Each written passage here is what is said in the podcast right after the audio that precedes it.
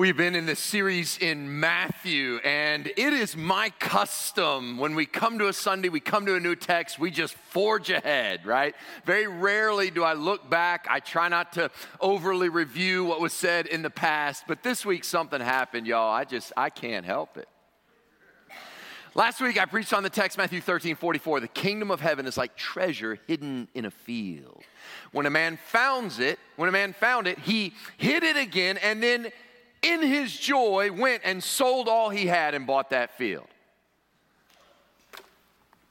Preach the application, it's great cost, it's great joy, you got to go all in, you got it. Then on Tuesday, multiple people sent me this. Tom, did you see this? Pastor Tom, you, this is out of Louisville, Kentucky. News story, WDRB reports, and nationwide it's been picked up. Kentucky man uncovers buried treasure on his farm. Last month, a man found more than 700 rare gold coins from the Civil War era in a field not being identified. He wants to remain anonymous, probably wise, right? The collection is being called the Great Kentucky Hoard, and it's got coins from 1840 to 1863. Experts say, get this, people used to bury their money during the Civil War. like, and they are worth, get this, around $2 million. Now, uh, they're for sale, by the way, govmint.com if you want to buy them. No record of whether he sold everything he had to buy that field, but I think we can assume he had great joy. Now, what are the odds of that? The, uh, the, the parables of which that was one, Jesus concludes in Matthew 13. That actually concludes a block of teaching. Now we're going to turn to a very famous passage in Matthew 14. Let me set the context. We're going to start in verse 22. But let me set the context. Herod has had his wicked, evil feast. At that drunken feast, you remember he makes a great boast, and it ends up with John the Baptist's head on a platter. So John the Baptist has been murdered, and Jesus is. Uh, uh, grieving the loss of this prophet. And uh, uh, then after that, he does this incredible miracle. Notice the two feasts. At Herod's feast, it's full of unrighteousness and wickedness, and ends in death. At Jesus' feast, he does a different kind of feast. He does a feeding of the 5,000, and his feast ends in life giving joy and fish and bread for uh, uh 5,000 men, no telling how many people. And then immediately after this, we come now to a famous, famous miracle Famous miracle. Let, us just read the miracle in its entirety. And uh, you, you've doubtless heard about this, even if you don't know the Bible. And if you grew up in church, you've heard this since you were a child. Matthew 14, 22, you know this story. Immediately, he made the disciples get into the boat and go before him to the other side while he dismissed the crowds. And after he had dismissed the crowds, the crowds there being the feeding of the 5,000 masses, he went up to the mountain. He went up on the mountain by himself to pray. When evening came, he was there alone. But the boat, by this time, was a long way from the land, beaten by the waves, for the wind was against them. And in the fourth watch of the night, he came to them walking on the sea. But when his disciples saw him walking on the sea, they were terrified and said, It is a ghost! And they cried out in fear. But immediately Jesus spoke to them, saying, Take heart, it is I, do not be afraid. And Peter answered him, Lord, if it is you, command me to come to you on the water. He said, Come. So Peter got out of the boat and walked on the water and came to Jesus. But when he saw the wind, he was afraid and beginning to sink, he cried out, Lord, save me. Jesus immediately reached out his hand, took hold of him, saying to him, Oh, you of little faith, why did you doubt? And when they got into the boat, the wind ceased and those in the boat worshiped him, saying, Truly, you are the Son of God.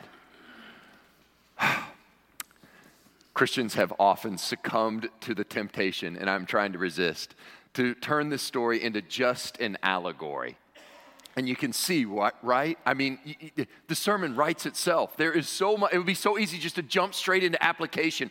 The disciples are in a storm, and Jesus came to them in their storm. When you're in a storm, Jesus comes to you. I mean, it writes itself, right? So the temptation here is just to make this a, uh, an allegory, and it is an inspiring story, but here's what we need to back up and do. There, there is much application, and we will get to that. Th- this passage has a lot to say to us, right?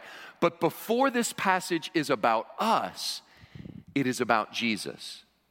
What do I mean by that? In the Gospels, right, in the Bible, remember, before it's a story about us, it's really, it's a story about God. What, what is this saying about Jesus?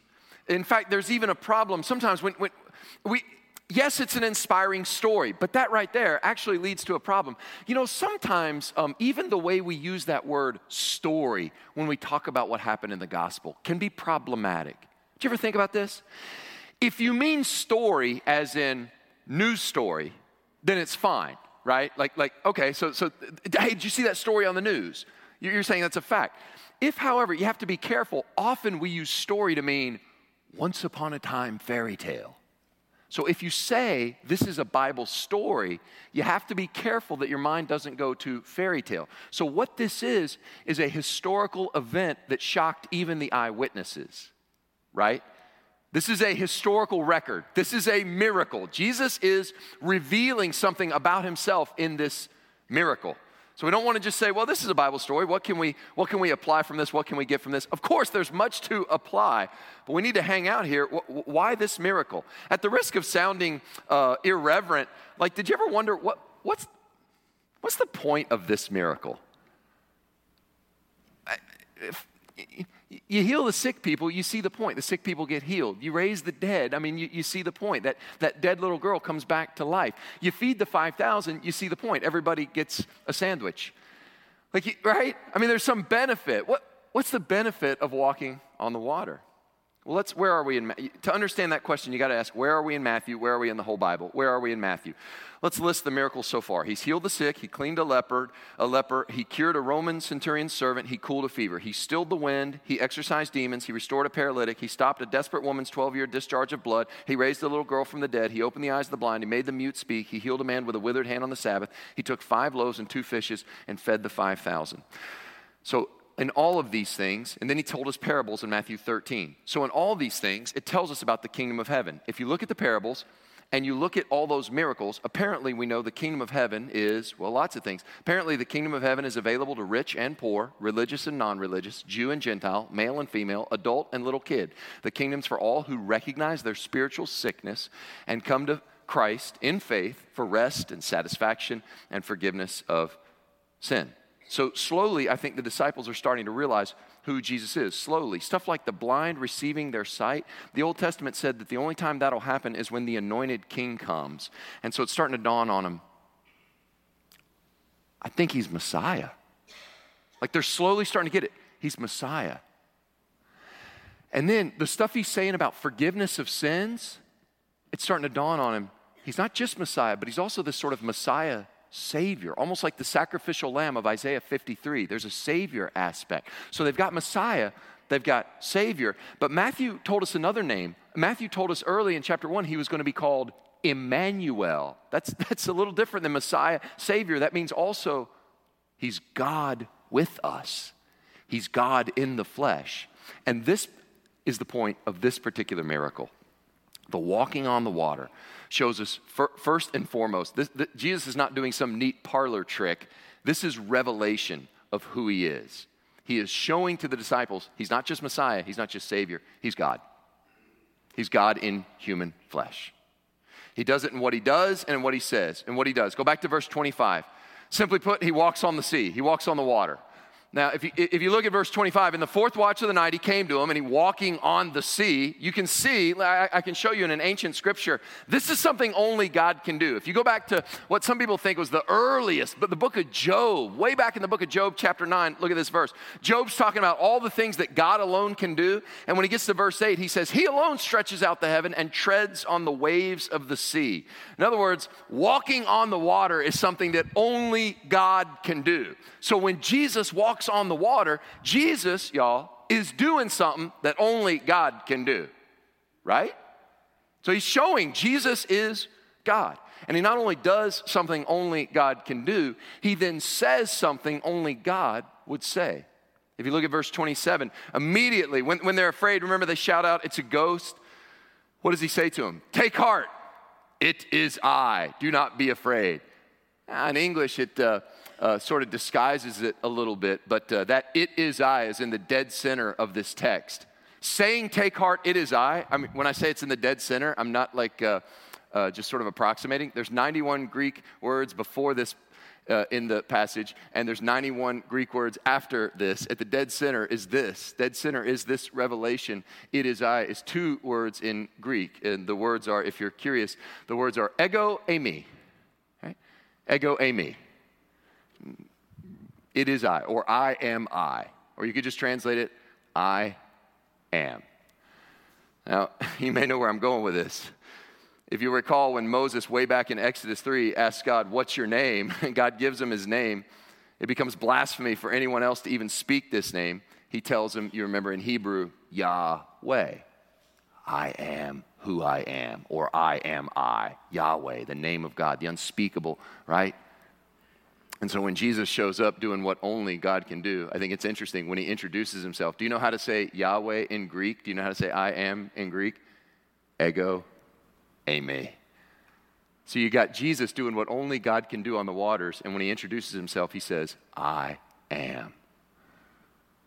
My point is, Jesus does what only God can do, and he uses the name that only God can use. And look what the disciples do in verse 33. They worshiped him.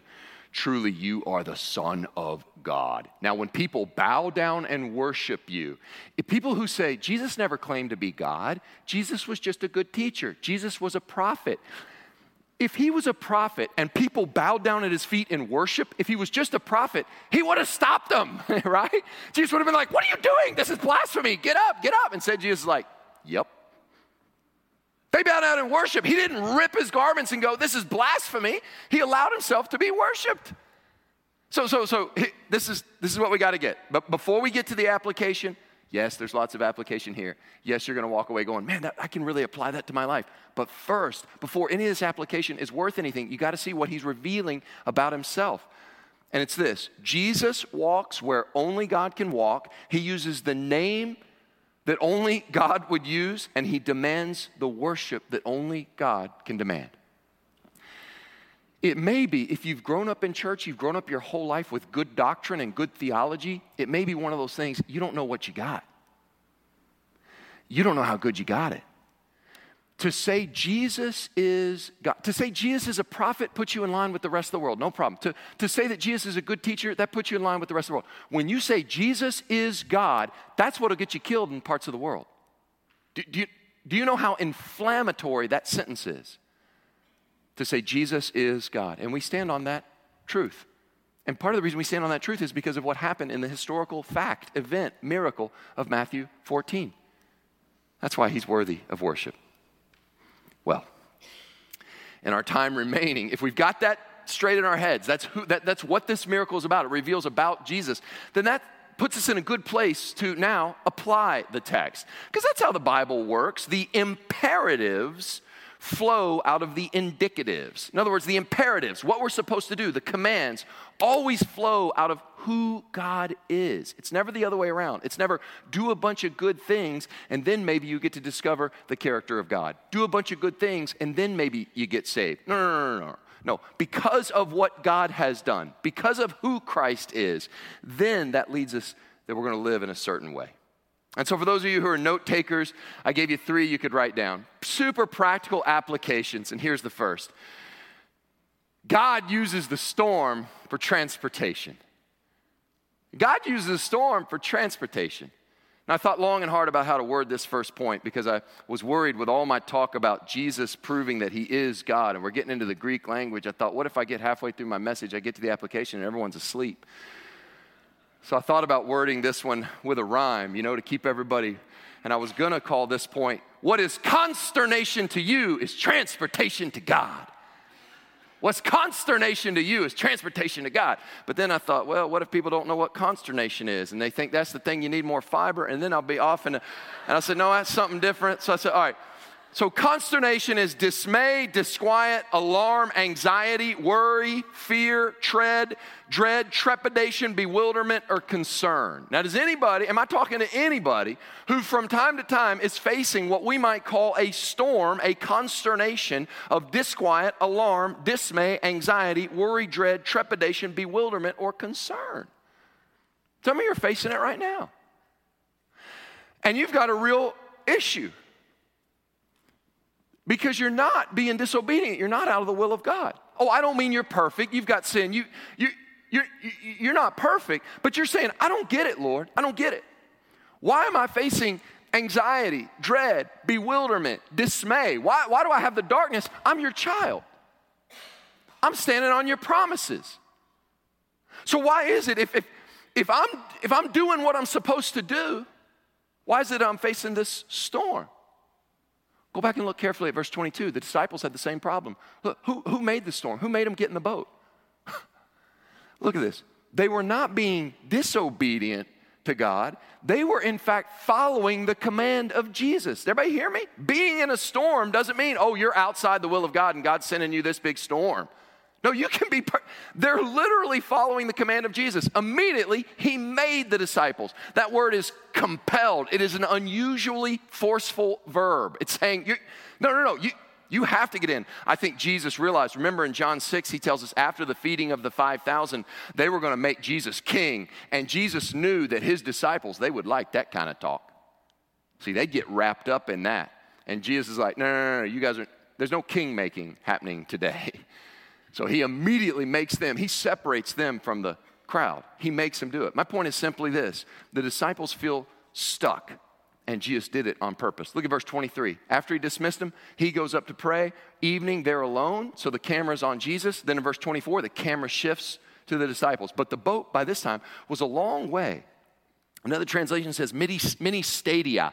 A stadion was about 600 feet. So let's say they're three miles out. Look, look, look.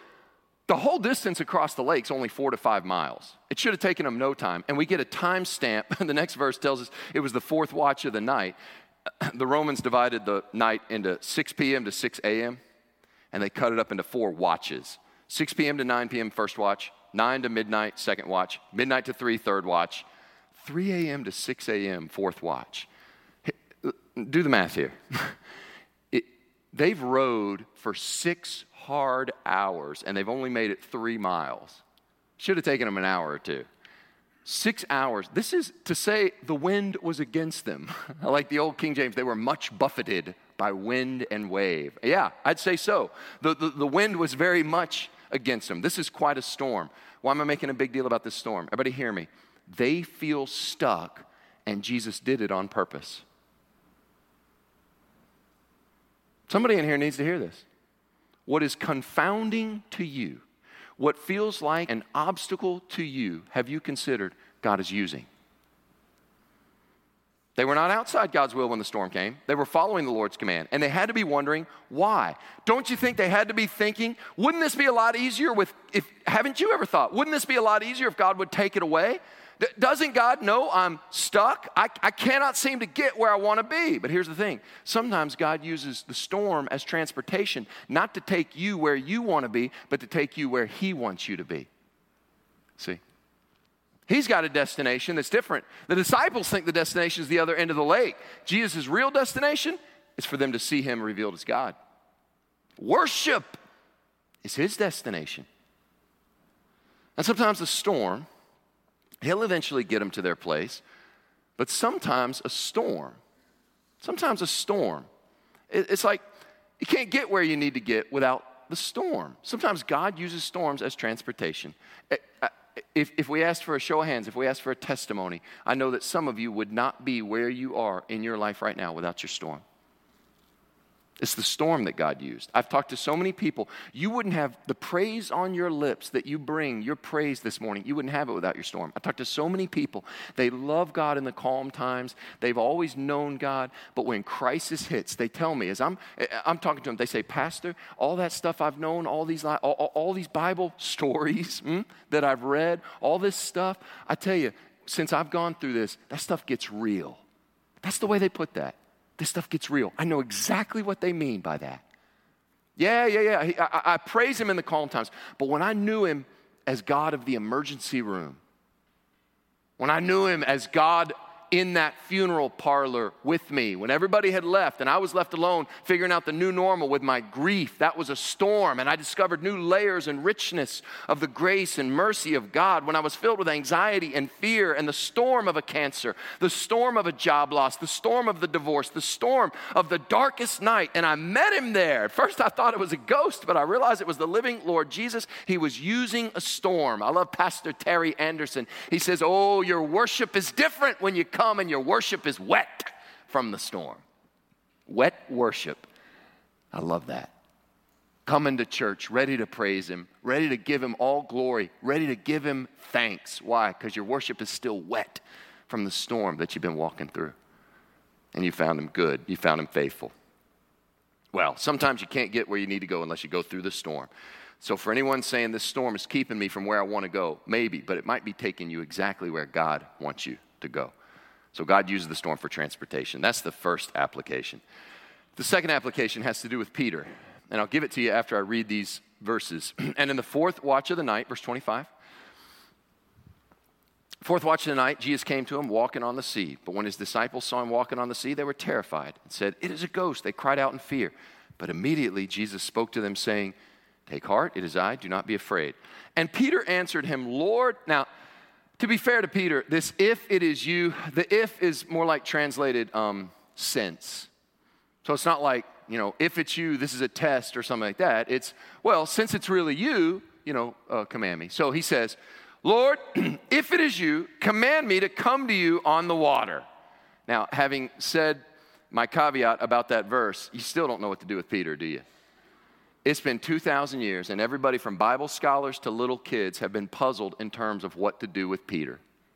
Like if you teach little children this Bible historical event, see, I didn't call it story. If you teach little children this, it is true. There's two, there's two types of kids. You know, I mean, somebody hears this and they go, cool, I want to jump off. The others are going, I'm not sure that's wise.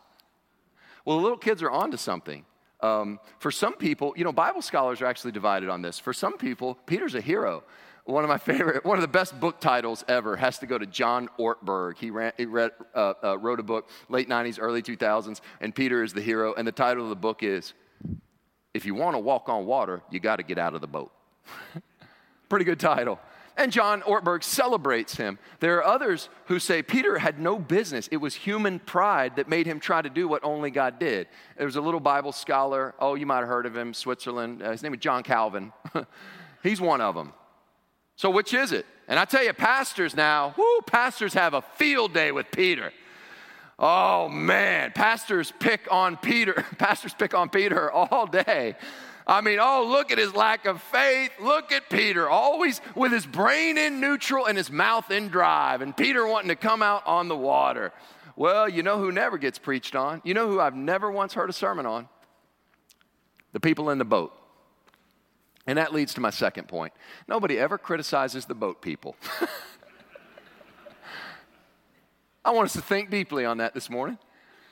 And I want that, I want to take that as an application and I want it to be great encouragement because a lot of you step out on faith and it would be a lot easier just to, just to, look, nobody ever criticizes the boat people. So if you just quit trying and you just quit trying stuff, you'll stop getting in trouble. Whatever you make of Peter in this scene, can't you imagine the people in the boat? Now remember Peter, you remember Peter's name that, that Jesus gave him a nickname. You remember that, right? You can hear him yelling, Petros, no! Petros, no! Andrew, what's he doing? Andrew's like, he's been this way since we were kids. Petros, no, do not. What are you doing? Petros, your name literally means rock. Because they sink. Uh, it was one of those, I'm like, it's going to be funny to you. It's not going to be funny to anybody else. Don't say it. My point is, if you want to avoid criticism, y'all, don't do anything. Don't risk anything. Stop stepping out in work and you'll never get into any trouble. Stop trying to make something better and you'll never get into just just sort of quiet quit. Just hang back in the boat. If you never share your faith with anybody, you will never once be rejected. If you never go on a mission trip, you'll never have lost luggage. You see what I'm saying? Don't ever put your heart out there and love in vulnerability because that's what love takes. Don't ever risk loving people. You've been burned too many times. So let your heart grow hard, let your heart grow cynical. Close it up in the casket of selfishness because otherwise you'll be hurt. But in that coffin of selfishness, it will never be hurt again. C.S. Lewis in The Four Loves says the only place outside of heaven that's truly safe from any of the dangers and perturbations of love is hell. It'll change, it'll harden, but it won't be hurt again. I know Peter is, I hope you see my point.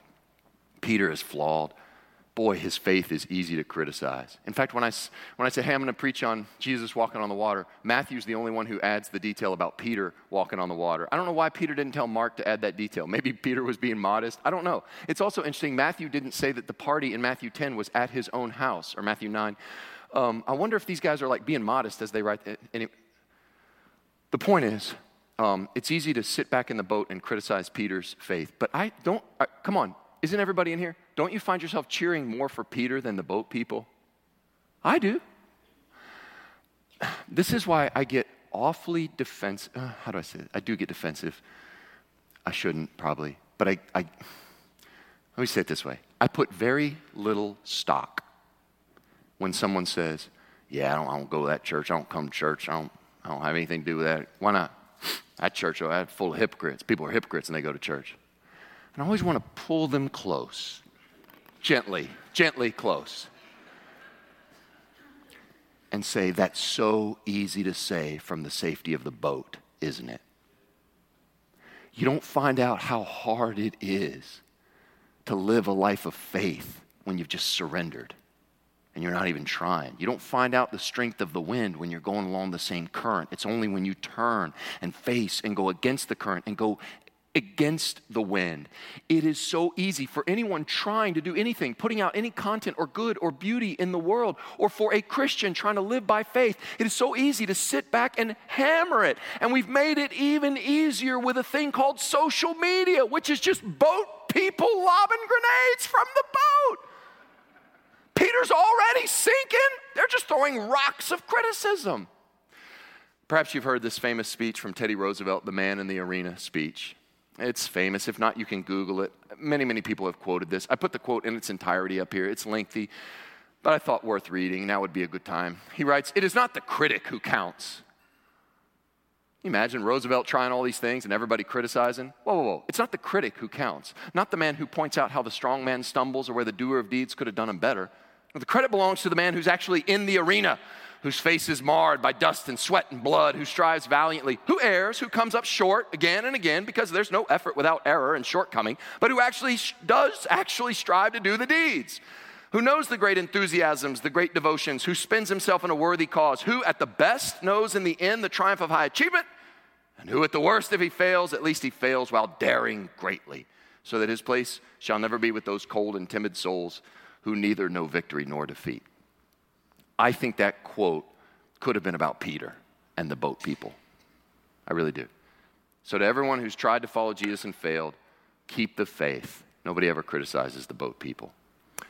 Finally, he did fail. I'll give you the third point after we look at the passage one last time. Let's look carefully at the passage. He did fail, and we know why. Verse 28 Peter answered him, Lord, if it is you, command me to come to you on the water. Jesus said, Come. So there's the word, come. whatever Jesus thought of it, he says, Come. So Peter got out of the boat and walked on the water and came to Jesus. But when he saw the wind, he was afraid and beginning to sink, he cried out, Lord, save me. Jesus immediately reached out his hand, took hold of him, saying to him, Oh, you of little faith, why did you doubt? So Jesus' command is very simple come. Peter, how, how far you reckon he made it? Because it had to have been pretty good ways because he ends up next to Jesus. It says he came to Jesus, and immediately when he says, Lord, save me, Jesus is able to reach out his hand, save him. So apparently he made it a pretty good ways. But why did he sink? Why did he sink? Come on, class, you know this. You've known this since you were a little kid. You're taught because he took his eyes off Jesus. That's, that's true. That, that's totally acceptable answer. But technically, it's not what the text says. If you go back and look, the text says, uh, I believe it's in verse 30, uh, the text says, when he saw the wind. There's irony here, because uh, technically one cannot, in fact, see the wind. I, I, know, I know what I, I, know. I know what they mean. What he means is he sees the effects of the wind, and he feels the. Sp- here I am, a boat person, right, criticizing Peter, but I know he means he saw the spray of the sea. He heard the snapping of the sail on the boat. He sees the waves. He knows he's going under. I, I just want to point out. I think it's ironic what he could see with his own eyes, Jesus. He actually doubted what he could see, Jesus, because of what he could not see, the wind. So many people accuse Christians of blind faith, but in this case, the obvious faith was Jesus. The blind thing to do would be to trust the thing you can't see that's not Jesus.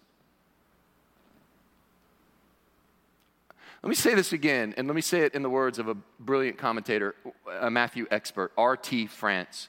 He says it this way Peter's loss of faith consists in allowing the material facts, aka the wind, to weigh more heavily than the power of Jesus. I'll say it again and then I'll like put it in Tom words. Peter's loss of faith consists in allowing the material facts, the wind, to weigh more heavily than the power of Jesus. Here's how I would put it uh, Peter put more faith in the power of the wind than the power of the word. He put more faith in the power of the wind than the power of the word. What was Jesus' word? Come. And if he brings you to it, he'll bring you through it. You can trust his word. He put more faith, and that's the third and final application. You ready? Fear, people say, oh, fear's a lack of faith. No, no, no. Don't, no, no, no. Fear's not a lack of faith. You have faith. Fear's just faith in the wrong power. Fear is faith in the wrong what if. Fear is just faith in the wrong place. He put all his faith in the power of the wind. I believe, that's what faith is. I believe, I trust that the wind has the great power to take me under, rather than I trust Jesus has the great power to save. That's all. Fear is faith in the wrong power. I, I really think uh, uh we, I may have stumbled onto something here that may need further exploration, another sermon, another day. But we think fear is the absence of faith, but I think we always have faith. We're putting our faith right now in something or someone. The question is not, do you have faith? The question is, in whom or what is your faith placed? Is your faith in Jesus, the word of Jesus, or the wind of your storm? So when you have anxiety, there's all these what ifs. What if this? What if you lose everything? What if that happens? What if, and you begin to give power to them as you put your faith in those what ifs. Well, fear is just faith in the wrong what ifs. Because what if Jesus comes through? What if you have a miracle? What if everything you're going through is just more ammunition for your testimony and praise to God? Why not just put your faith in a different what if? That's what fear is. Well, fear faith in the wrong power. The musicians are going to come and help us as we close. I hope these application will be of great encouragement to you. Jesus is the mighty God. He was with the disciples and he is with us. Now, I tried to warn that the story is much more than an allegory, and it is. But you know, there is an element of allegory here that I couldn't help but point out. Did you consider in this story how it is an allegory of what Jesus does with all his disciples? Where's Jesus when the story starts? Way up high on the mountaintop, communing with his heavenly Father. Wouldn't that have been a sweet conversation? Proud of you, son. I know, Dad. It's getting hard out here. I know, son. Especially Peter, Lord. I, I know, I know. Hmm? Communing. My heart's broken, Dad. I know. There wasn't one like John the Baptist. I, I know. I know. You miss him already. You see him? I see him. Out there on that boat. Yeah. Boy, that storm's hard. Yeah, I, I made it. Yeah. Can we go now? Yeah. Now's the time. So, Jesus, communing with God the Father, leaves the high and holy mountain, comes down to where the disciples are in the storm. Come on, is this not an allegory to some degree? Can we not draw a parallel to the triune God forever in perfect fellowship? Jesus comes and is born in a manger in the storm of Bethlehem into a teenage pregnancy, into the storm of that whole world. Hmm?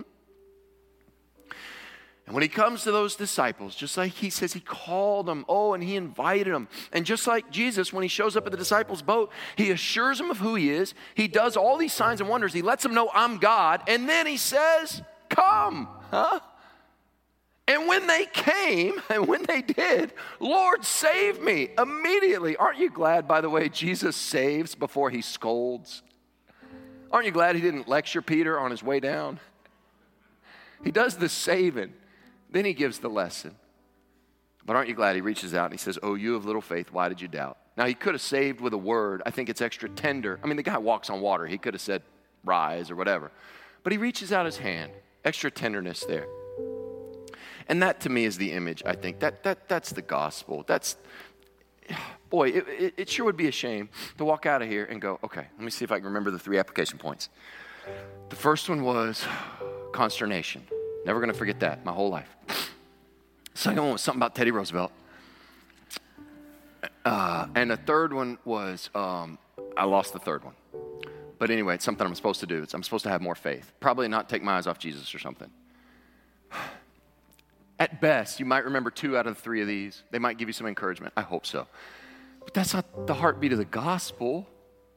If I only had one sentence and I had to preach this whole text in one sentence, somebody would be like, that'd be great. Can you start doing that on Sundays? If I had one sentence, I had to preach the whole thing in one sentence. You hear this sermon preached over and over. Peter took his eyes off Jesus. But the point of this passage is that Jesus never took his eyes off Peter. He never took his eyes off you. Let's pray.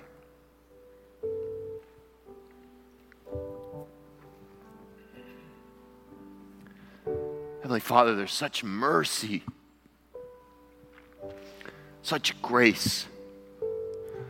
Oh God, forgive us when we sit comfortably in the boat and throw criticisms at those who are stepping out on faith.